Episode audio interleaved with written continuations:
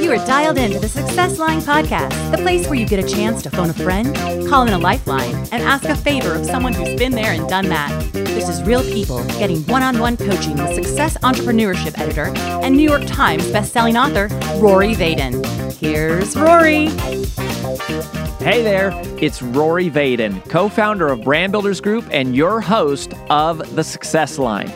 What you're about to hear is a real life conversation with somebody that I am just meeting about the actual struggles they are facing each and every day in their life and their business.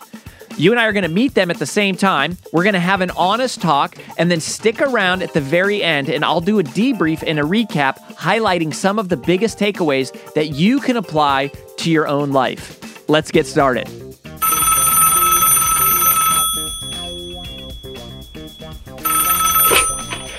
Hey, welcome back to another episode of The Success Line. Rory Vaden is here.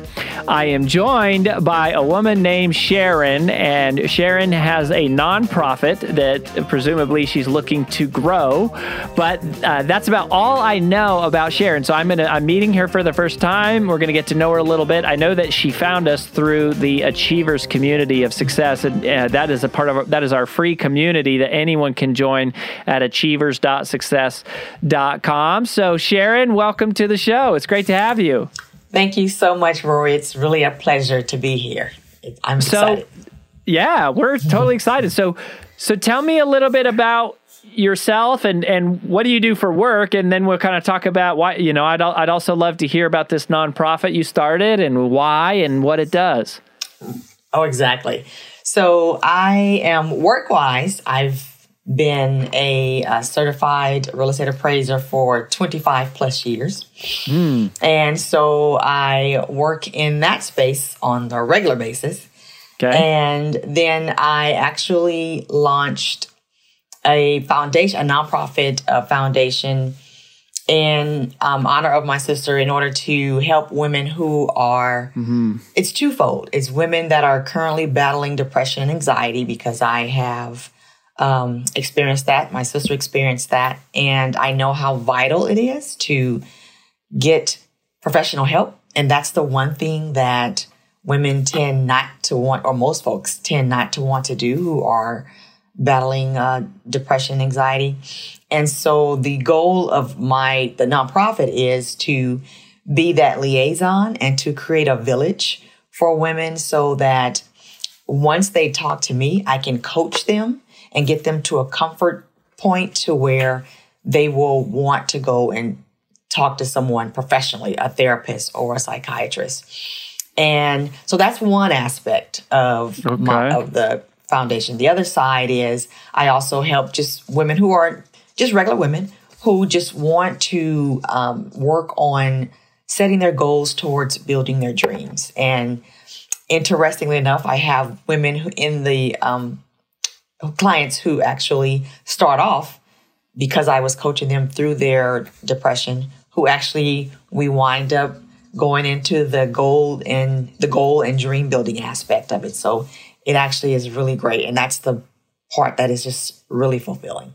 And is that is that a separate company or is that part of the the, the nonprofit? That's part of the nonprofit. Yes. Wow. Okay. What happened to your sister? She init- she died in 2002. Um, she passed mm. away. Initially, I told people she passed away from AIDS because she did have AIDS. But uh, several years or a few years after she passed away, I found myself going through depression. So that's when I realized that it wasn't necessarily the AIDS by itself. It was it was an easy way for her to stop taking her medication and just give up. And of course, at that time you, with AIDS, you have to take the medication. Otherwise, um, it is, you know, it, it it's a death sentence. Um, but it's easy to give up. She was knowing that she had two minor kids. And so wow. I knew that something, it was weird for her not to, to, to just give up and not want to continue on living. And when I started going through depression, and major depression, that's when I realized, wow, a light bulb went off and I understood what she was going through because right at the very end, it was too late. But she she told me one day, she goes, "Oh, I don't want to die. You know, I want to live." But of course, it was too late.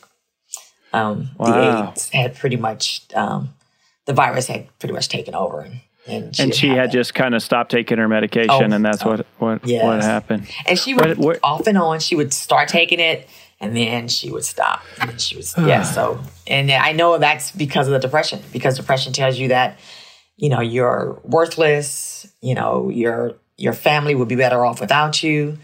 Um, go ahead and just kill yourself. That that is literally those are the thoughts that go through your mind when you're going through depression. And I describe it as it's like a power that has totally taken over your your brain.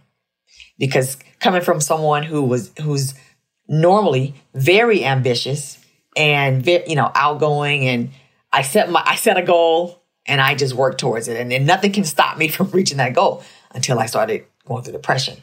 And then that's when I realized, holy cow, this is horrible. This is this is awful. And it, I I really understood it. And and funny thing is, my undergrad, my BA is in psychology, but all that goes out of the window. Um, you know, when you start going through things yourself, you're like, oh, why? This, this is really what it's like. This is this is awful. And so that's when I realized what was going on with her, and it it made much more sense because I was very angry with her that she had given up, knowing that she had two young kids. Where are kids? Well they're they're grown now but my husband and my husband and i um, before she passed away when she found out that she had um, aids or if she was hiv positive initially. And so she actually asked my husband and i if we would get joint custody with her of her kids. And she was you know married enough at the time and her husband was the one that gave her the aids but the hiv positive. But yeah so we agreed and when she passed away we raised her kids along with uh, my mom thankfully so wow, it, yeah, it was a joint effort, but they're grown now. And and so and so for you, how long was it after you said she died in 2002? Right, and then in 2005 so, is when 2005. Yeah. So so basically, your sister dies, you become a parent of two, and, and three my years, own daughter. oh, and you had your own. So you end up you you guys now you you're raising three kids. Yes. And then three years later, you start going through depression, even though you have a degree in psychology. Correct. Yep. Yeah. Wow. How did you realize you had depression? Oh, because I knew that something was very off and I had no motivation. Um, and I, I, did have one other thing, uh, two other things going on. So it, there was a lot. Um, and that's probably a lot of things brought it on. But, um, I was getting my MBA at the time um, working 14 hour days as an appraiser. Um, so it was, there was a lot going on and probably, probably just too much.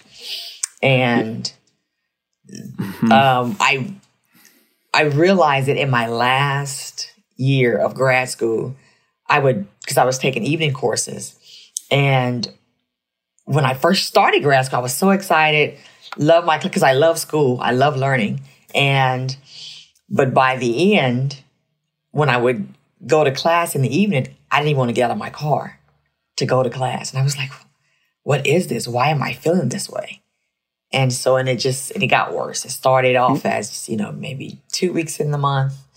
And then because I didn't get any professional help, then it was every day. Wow. And what, and, and when, when were you, when did you start grad school?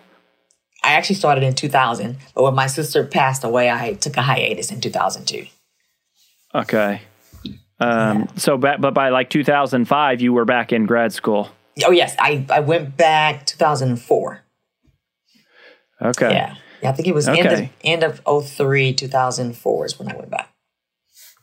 Well, thank you for sharing that. I know those are like those are pretty intimate details about mm-hmm. your life and your sister.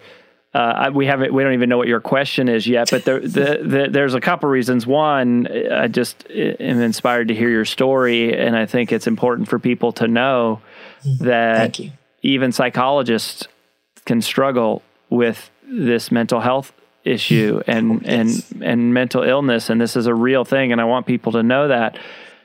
The other thing that jumps out out to me about this conversation, Sharon, and I don't even know where your question is going yet, but one of the things I, we say it all the time on this show because we say it all the time at Brand Builders Group is that you are most powerfully positioned to serve the person you once were. In, in all of life, you're most powerfully positioned to serve the person you once were. And so often, the greatest businesses and the greatest nonprofits start out of that desire to serve the person that you once were, which is what this story is. And so I don't know exactly what your question is. We are going to get to that here in just a second, but there's a good chance that whatever your question is, a lot of the answer mm-hmm. has to do with reconnecting to why you're doing what you're doing. And in any business, it's so easy to get consumed with all of the tasks and the stuff you have to learn from setting up the the, the legal you know entity Correct. and structure and filing taxes and hiring people and setting up websites and and you know creating payment processors and raising money and getting customers and dealing with complaints and planning events and like it's so easy to lose sight of why I started this thing and in your case it is such a powerful driving force that you know that's something you got to stay centered on because the work that you're doing is so important sharon. And there's so many people out there struggling with exactly what you're describing that you went through that your sister went through. And um, so so thank you for that work. And how can we help? I guess on a in a in a bit of the tactical sense what what's your biggest what's your biggest question for the success line um, well, my biggest success, I mean, my biggest question, success, my biggest question and challenge right now is how to um, get funding for my nonprofit because as of right now, the way it's set up is because I want the women to get the help that they need or at least come talk to me um, just so that they can get comfortable talking to someone there are no fees. So there, this, my services, my coaching services are free. So my challenge is, since my services are free, how do I keep the foundation going? How do I get funding to be able to actually continue to help the women that need the, you know, this assistance and this coaching? Mm-hmm. Yeah. Okay. So great. Well, so you know, on a on a super high level, I mean, let me ask you the question back. Well, let me ask you this question. Before we talk about how, mm-hmm. let's ask the question where. Mm. Where do you find funding for nonprofits? And I'll just flip that question back to you to see if you can right. you you tell me. Well, I I, I know um, three things stand out or pop in my head, shall I say.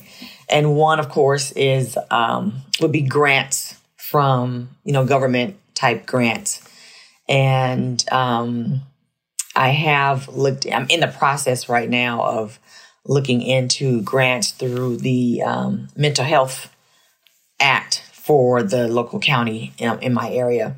Um, another set of another source of funding would be private uh, grants from private foundations. I uh, found out that uh, there are organizations that actually provide um, issue grants uh, to nonprofits. And then, of course, um, the all known uh, other sources, fundraisers, which is probably, you know, um, and I guess in today's uh, world with online crowdsourcing and GoFundMe, um, that's probably one avenue mm-hmm. but just mm-hmm. fundraisers overall. Mm-hmm. So great. So you answered your own question uh, right. uh, about where do you go? Because your your real question, your real question, I don't think has much to do with where or how. I think it has to do with the emotional mm-hmm. uncertainty. I, I think what you're really dealing with here is a fear of rejection. Right. Yep and you're you're dealing with fear. You're afraid this won't succeed. You're afraid that people will tell you no. You're afraid that people won't care. Um, that's the real issue going on here, which is the real issue for everyone. And and by the way, let me say this because I don't believe we've had someone on here talking about a nonprofit specifically yet as a guest. And let me make this abundantly clear in terms of what my own opinion is. Running a nonprofit is running a business.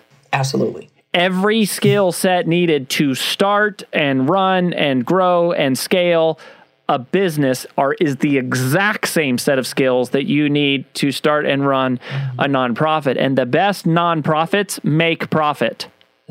right? Like right, exactly. They they actually make profit. Now the way those profits are treated are differently, but they they they become self-sustaining. Like the, the way to have a nonprofit survive, and I'm actually on the board of a, a fairly large nonprofit, is is when it it has a machine and a mechanism that runs that perpetually provides funding to where they're not always dependent and desperate on the next ask or the next gift in order to survive.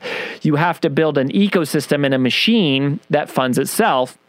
Um, which is the same as generating a sale from a customer. It's it's the same as generating marketing awareness for a software you know service or you know any any anything. So we're all dealing in attention and awareness. Um, so you know the list you go where where does the money come from? It pretty much comes from grants and donors. And I'll say this: uh, I'm much more excited about donors than I am about grants. Mm, yes. Why?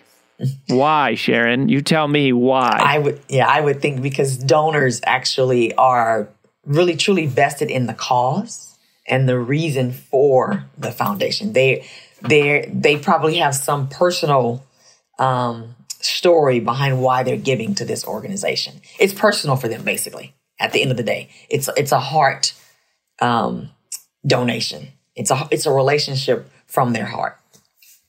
If, if mm-hmm. that makes sense. Yeah.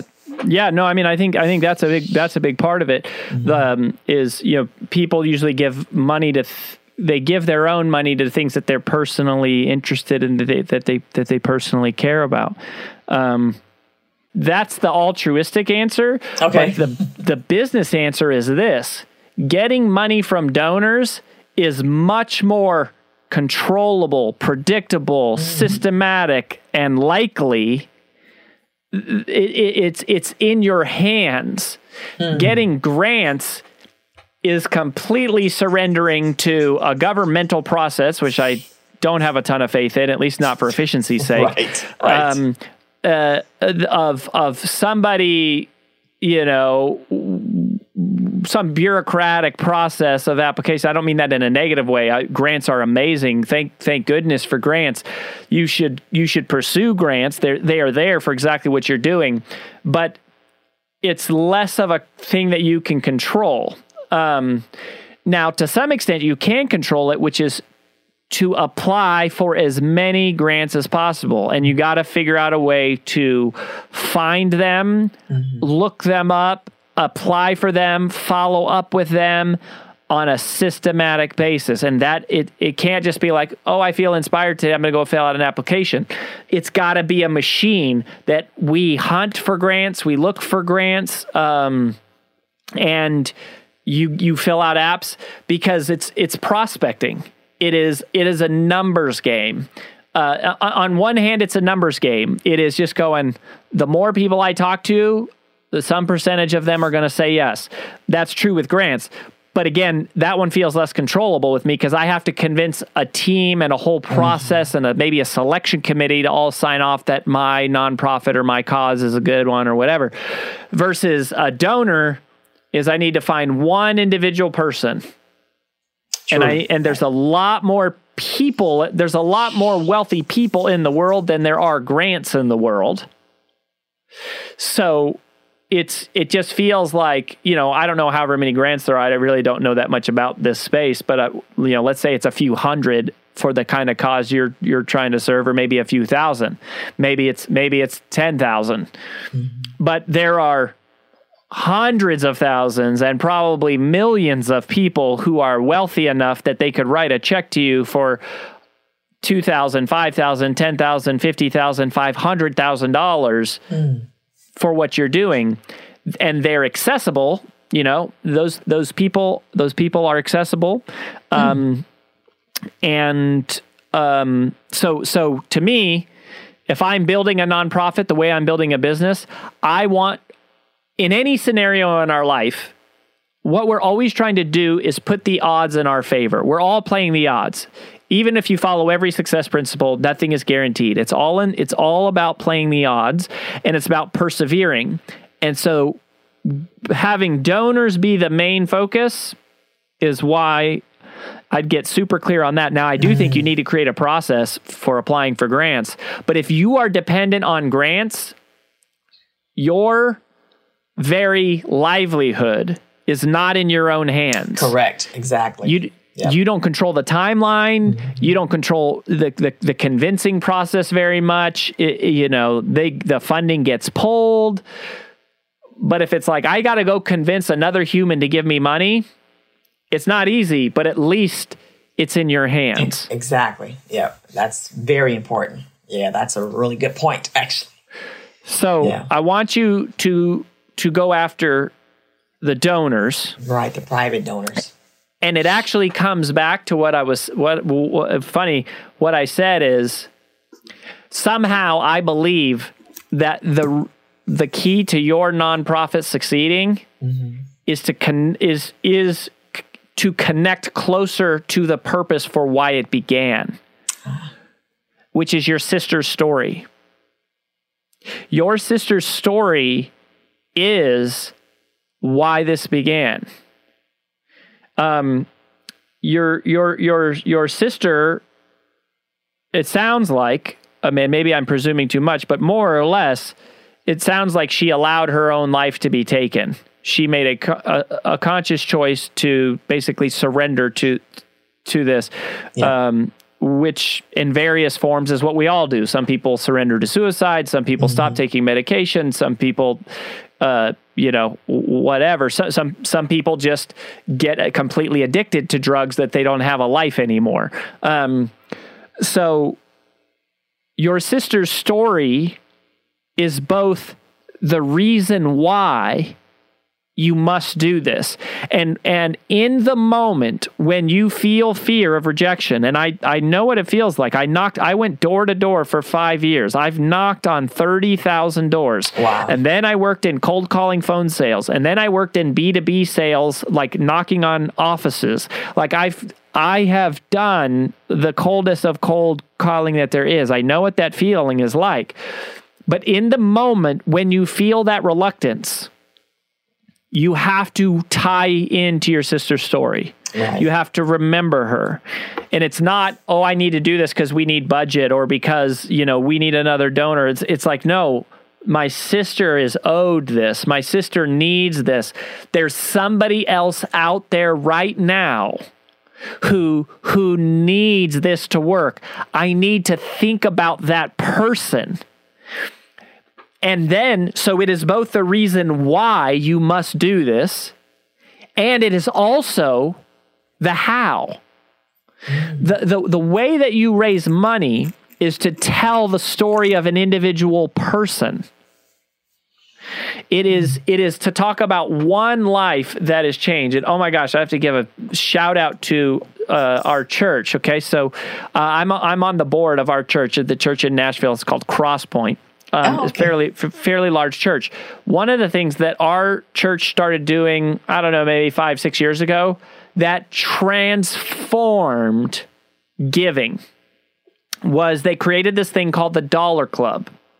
And what happens is, uh, I think we have like you know when we started we had whatever a few thousand let's call it five thousand members. Um, we have we have more than that now, but the idea was everybody gives a dollar this Sunday, and then come back and we're going to take all of those one dollar bills and we're going to pool them together to serve one person, one mm. family in need. Oh, wow. Come back next Sunday and we're going to show a video of us giving that gift to this family in need. Oh, And man. it transformed Oh, the bet. giving yes. Oh, because oh, it it was affordable to everybody, and everybody wanted to see their impact, and they wanted to know where is my money going, and and so the the the key here is one story, one life change, one person. Um, people connect viscerally to that. They'll, they connect more viscerally to the story of your sister and to your own story. Although I, I think you know um, you're more of a success story, um, and so our heart doesn't break as much for you. It's we're happy for you, which is a good is a good thing. But but you are one of the rare ones, right? Like right. so so what moves what what is most likely to move me. Uh, which, by the way, all of marketing and sales and leadership is about moving people to action um, and the best way to, to, in order to move someone to action, you need to move them emotionally. And the way that you move them emotionally is by one story of one real person and, and, you know like one real life that that can be saved. So mm-hmm. that is what you got to you got to tie into. So my guess is if you don't have enough money, Sharon, it's because either you're not talking to enough people about what you do, and, and that is because you're not closely connected enough to your sisters to the purpose, the, the reason you started this. So you're either not talking to enough people or you're talking to them and you're not telling them an honest enough story about your sister. Mm. Um, both of those are the same they're same thing it's it's it's becoming more centered on that story and some of that's painful, right? To, because you're having to relive and reshare these these painful stories and these painful parts of your life. But by sharing that pain, living, reliving some of that pain, that pain gets transformed into purpose. And that is that's where you need to go. Uh, that's that's that's what you need. That's where you need to get to. Ah, that makes all the sense in the world. That I mean, you hit the nail on the head, and I have heard that before. That um, stories move people. Stories get people involved because they either can relate to it in some way they because maybe they know someone else so they can relate to it because they see the human aspect of it so as long right. as people can see that aspect then they're willing to help so i that makes a whole lot of sense thank you Yeah, so you you and and we do. We put ourselves every story we see, every movie, every movie we watch, every book we read, we immediately insert ourselves into the story. And and and here's a question Okay, so so so there's a couple things. You know, I think telling that I think telling your sister's story is powerful. It's a, it's it's a huge part of this. And then I think talking about you know some of the women that you've helped in, t- in telling their story or some of the people um, your sister's story is powerful because you lost her um, and um, and then here's here's the question that's coming to me in every conversation that you have like if you were in front of a room full of donors what i would do is i would ask them a question something like this i would say i want you to think of one person in your life right now who could be going through who could be privately battling depression. Think of one person in your life right now that could be battling depression. And so the real magic, and this is something that we actually teach um, we we we have a training called World Class Presentation Craft where I teach. Uh, I was in a contest called the the World Championship of Public Speaking for Toastmasters when I was 22 years old, and I spent two years studying stagecraft and stage mechanics. And one of the most powerful moments is when the speaker can tell um, a story. Uh, in fact, let me send a shout out here. One of my speech coaches is a guy named Craig Valentine, and he won the mm. 1999 World Championship of Public Speaking, and he was one of my mentors. And Craig used to used to always always say it like this. He would say the the the, the secret is to tell an I focused story, but a you focused message. Meaning, you tell a story about your own life, but then you connect it to the audience. Okay, your sister's story is the story. The pain that you experience of that loss, that is the emotion that will move that that that, that sets it up. But then the part that moves people to action is when you wake them up and you go, mm-hmm. there is someone, think of one person in your life right now who and you you could even say it like this you could say think of one person in your life that is super ambitious that has hmm. it all together that that gets everything done that is the amazing mom or the amazing dad and amazing at work and amazing at church and and they think of that person and you go it's i'm telling you statistically that person very possibly is struggling with depression. And and that's the scariest part about this disease is we don't know who it's affecting yeah. and they can't come and tell us. And that's why blankety blank organization exists. That's why I'm here today. And I'm asking you not to support me and not to support even you know this mission. I'm asking you to support for the people that are in your life that you know, but that you don't know they have depression. Right. Oh, that's that's pretty powerful. That's that is powerful. Yeah, I like that, and it's it's and it's so true because you most people probably know at there's at least one person in everyone's life that they're going they're battling something and no and they're not going to talk about it because of course unfortunately in our society it's not very welcomed and it's, you know, it's shunned in a lot of cases. Um, so that is very true. And I think that is very powerful. So thank you. That, and that makes a whole lot of sense because that definitely gets people to see it from a personal perspective. Because once it's personal, then you you get it. And it's got to be personal for you every day because here's here's here's what you're battling. You either have the fear of rejection or the fear of not saving someone's life because you lost to the fear of rejection. And if you get present to that, Sharon, you go, "Oh hell no. There's no way I'm going to know that I have I have the ability and the God-given skills and the resources and the talents to prevent this happening from to someone else just because I have a little fear of rejection. But if you if you don't connect into that, the fear of rejection will take over, and you'll str- struggle to ask. You'll be timid. Uh, in fact, uh, you know, pardon me, uh, you know, uh, for the, the the spiritual references here, but literally, so this is my Bible verse this morning, and uh, I, this is just this is what it is. This is so it's Second Timothy chapter one verse seven. I don't know what your spiritual beliefs are; it doesn't really matter. But here's this is just a quote. Okay, it says, "For the Spirit God gave us does not make us timid, but gives us power, love, and self discipline." Which is like in the moments where we're unconnected, disconnected from our purpose, we become we become oh, timid. We yes. we lose yep. to the fear of rejection. We're afraid to tell people what we do. We feel like we are a burden. Like we are timid. But when we connect to the calling on our life, we are powerful. We are loving.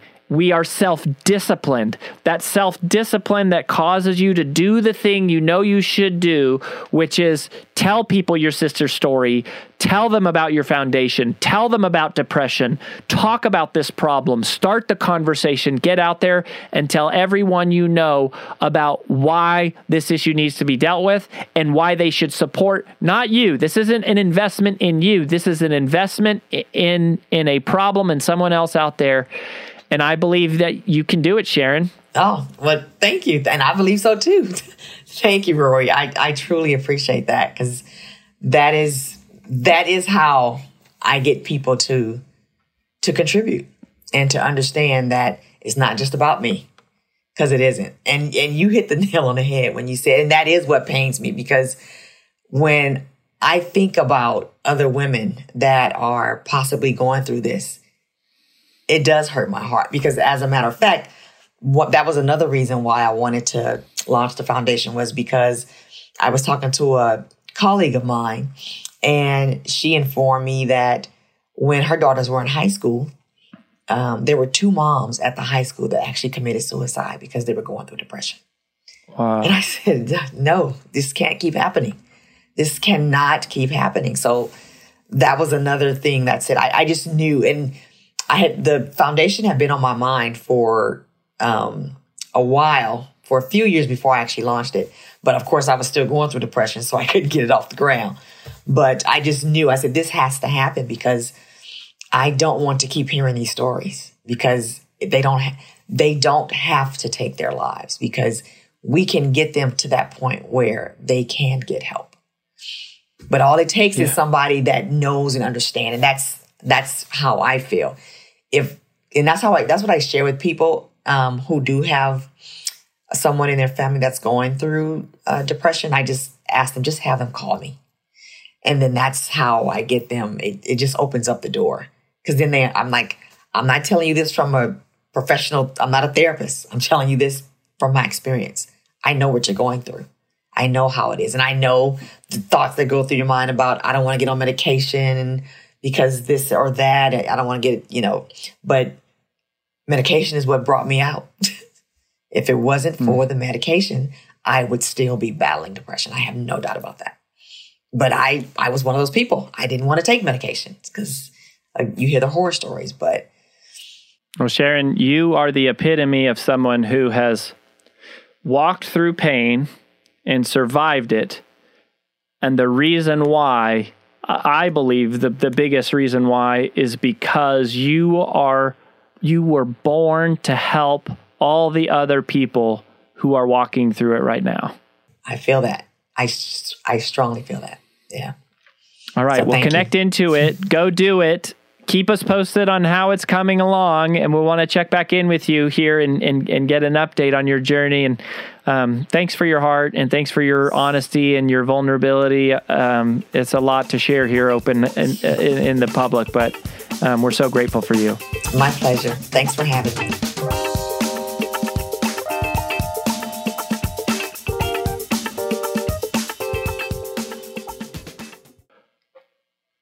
Whew, that was honest. I'm so grateful for Sharon being willing to share the details of her story and what she's up to. And, you know, there's so much. I hope for you, you see the application for your life, even if you don't have a nonprofit, because running a nonprofit is running a business. By the way, one of the things that I wrote in um, my procrastinate on purpose book was I said anyone who runs a household runs a business because they're the, they're the same. It's like so so many of the of the of the same things, and there's just really great lessons in that. And and uh, I, am also grateful, you know, that this show often brings awareness to things that people are struggling with, an issue like depression, which is so tough, and and especially in a in a COVID, post COVID, semi post COVID world um, a lot of people out there hurting and struggling. So, when I think of uh, the big takeaways for you, there's, you know, I, am going to share with you, I think, uh, the three biggest concepts of, I think, what are, what are most practical for you. And the first is how to overcome the fear of rejection. how to overcome the fear of rejection. And to me, the biggest way to fight rejection is not logically, it's emotionally. Um, it helps to have logical reasons to overcome the fear of rejection and it's not bad to do those too and and often they can be very effective. But fear is emotional. In fact you know the old acronym fear stands for false evidence appearing real. It it's false. It's it's it's emotion like it's it's it's a figment of our imagination. I, i've i've said this before that fear is your creativity working in the wrong direction. And I happen to have a lot of personal experience with the fear of rejection because it's you don't lose to what happens, you lose to the story of what might happen. It's the, the, the story which frankly is unlikely to happen, but it's in your mind you you think of this horrible thing that's going to take place and that prevents you from from doing the thing. And so what we talked through there with Sharon is what I believe the biggest secret to overcoming rejection is to remind yourself of your purpose. The biggest secret to overcoming the fear of rejection is to remind yourself of your purpose. Now, you might say, okay, well, Rory, what's my purpose? Now, let, so let me clarify that and make it even more explicit. Your purpose is to serve other people. Your purpose is to help those out there that need your help to help those that you are equipped to help it's it's as we say you're most powerfully positioned to serve the person you once were so to, to, to put those two concepts together, you could say the most powerful way to overcome your fear of rejection is to think about the person out there who needs you. There's somebody out there who needs you. And even though there's a lot of people who don't, you can't let the fact that a lot of people that don't need you, you can't let that group of people prevent you from finding the ones that do. It doesn't mean that those people are bad or wrong or, you know, sometimes they are mean, right? Like sometimes that happens, but you can't get caught up in that because your purpose isn't to serve those people. Your purpose is to serve the people who need you. And in order to find the people who need you, you have to go through a whole lot of people who don't need you. How else can you find them?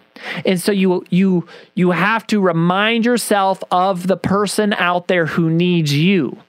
That is the pull that literally pulls you through all the rejection and all the no's and all the setbacks and all the all the the the the, the pain of of just rejection. And rejection comes whether you're selling something or you're starting a nonprofit or you're trying to drum up awareness for something you care about.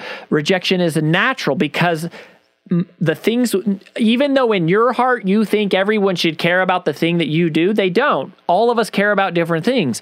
And so you got to go through all the people who don't care about the thing that you care about to find the ones who do. It's basically a giant easter egg hunt. And so you can't get consumed with all the people who don't need the thing that you need. You have to be consumed with all the people who do need the thing that you need. And so, all the people that you come across who don't need the thing that you need don't stand in your way of reaching the people who do need the thing that you do, right? Um, so, that is the number one key to overcoming rejection. And to me, the, the big takeaway, first big takeaway from that conversation. The second big takeaway that comes out of that chat is understanding that influence, which effectively is what I have dedicated my entire career to studying, influence is simply the art of moving people to action. That's it. So, you know, people who follow Rory Vaden, they, they see me talk about personal development and they see me talk about sales and they see me talk about leadership and then they see me talk about like personal branding and marketing. And you go, why do I talk about those things? Because the thing that all four of those have in common is they are they are all around the art of moving people to action. Self-development is about moving yourself to action. Right? Getting yourself to take action. That's why the my first book take the stairs is about taking action. It's how to get yourself to do the thing you know you should do that you don't feel like doing. It's the psychology of doing that moving yourself to action. Sales is a conversation about how to in, in my opinion ethically move someone to take action in what's best for them, not for you. But it's still moving them to action. Leadership is about mobilizing a team of people, it's moving a team to action. And marketing or personal branding is about mobilizing an entire community, it's getting a whole army of people to take action. Uh, it's creating a movement all of those things are are different levels of influence. We call those the four levels of influence. But but the key to doing that whether it's moving yourself to action or another person as in sales or moving a team to action in leadership or moving a community action to action with marketing is you have to learn how to move people emotionally. That's what we were just talking about with overcoming the fear of rejection. You have to move yourself emotionally. You have to remind yourself that the fact that I'm experiencing rejection right in this moment is it it it, it doesn't matter. It, it because like the fact that I'm being rejected is irrespective of the fact that there's still someone out there who needs me and I have to be focused on that person. That's how I move myself emotionally to take action. Um, the and and so if you want to move people to action, you need to learn how to move them emotionally. And we shared a couple techniques that, that came out of that conversation. One is from Craig Valentine is tell stories. Uh, tell tell an I focused story with a you focused message. So you tell a story about your life, something that you personally experienced, and then you translate it into how it affects the other person's life, or, or you create that connectivity point for the um yeah the, the the connectivity point for the person listening to the story about what it has to do with them or people in their life. So that's really huge. The other thing is tell the story of one person. Telling a real life story about one person is more powerful than telling a broad general story about lots of people we connect viscerally to details and context, and we can all put ourselves in the shoes of another person.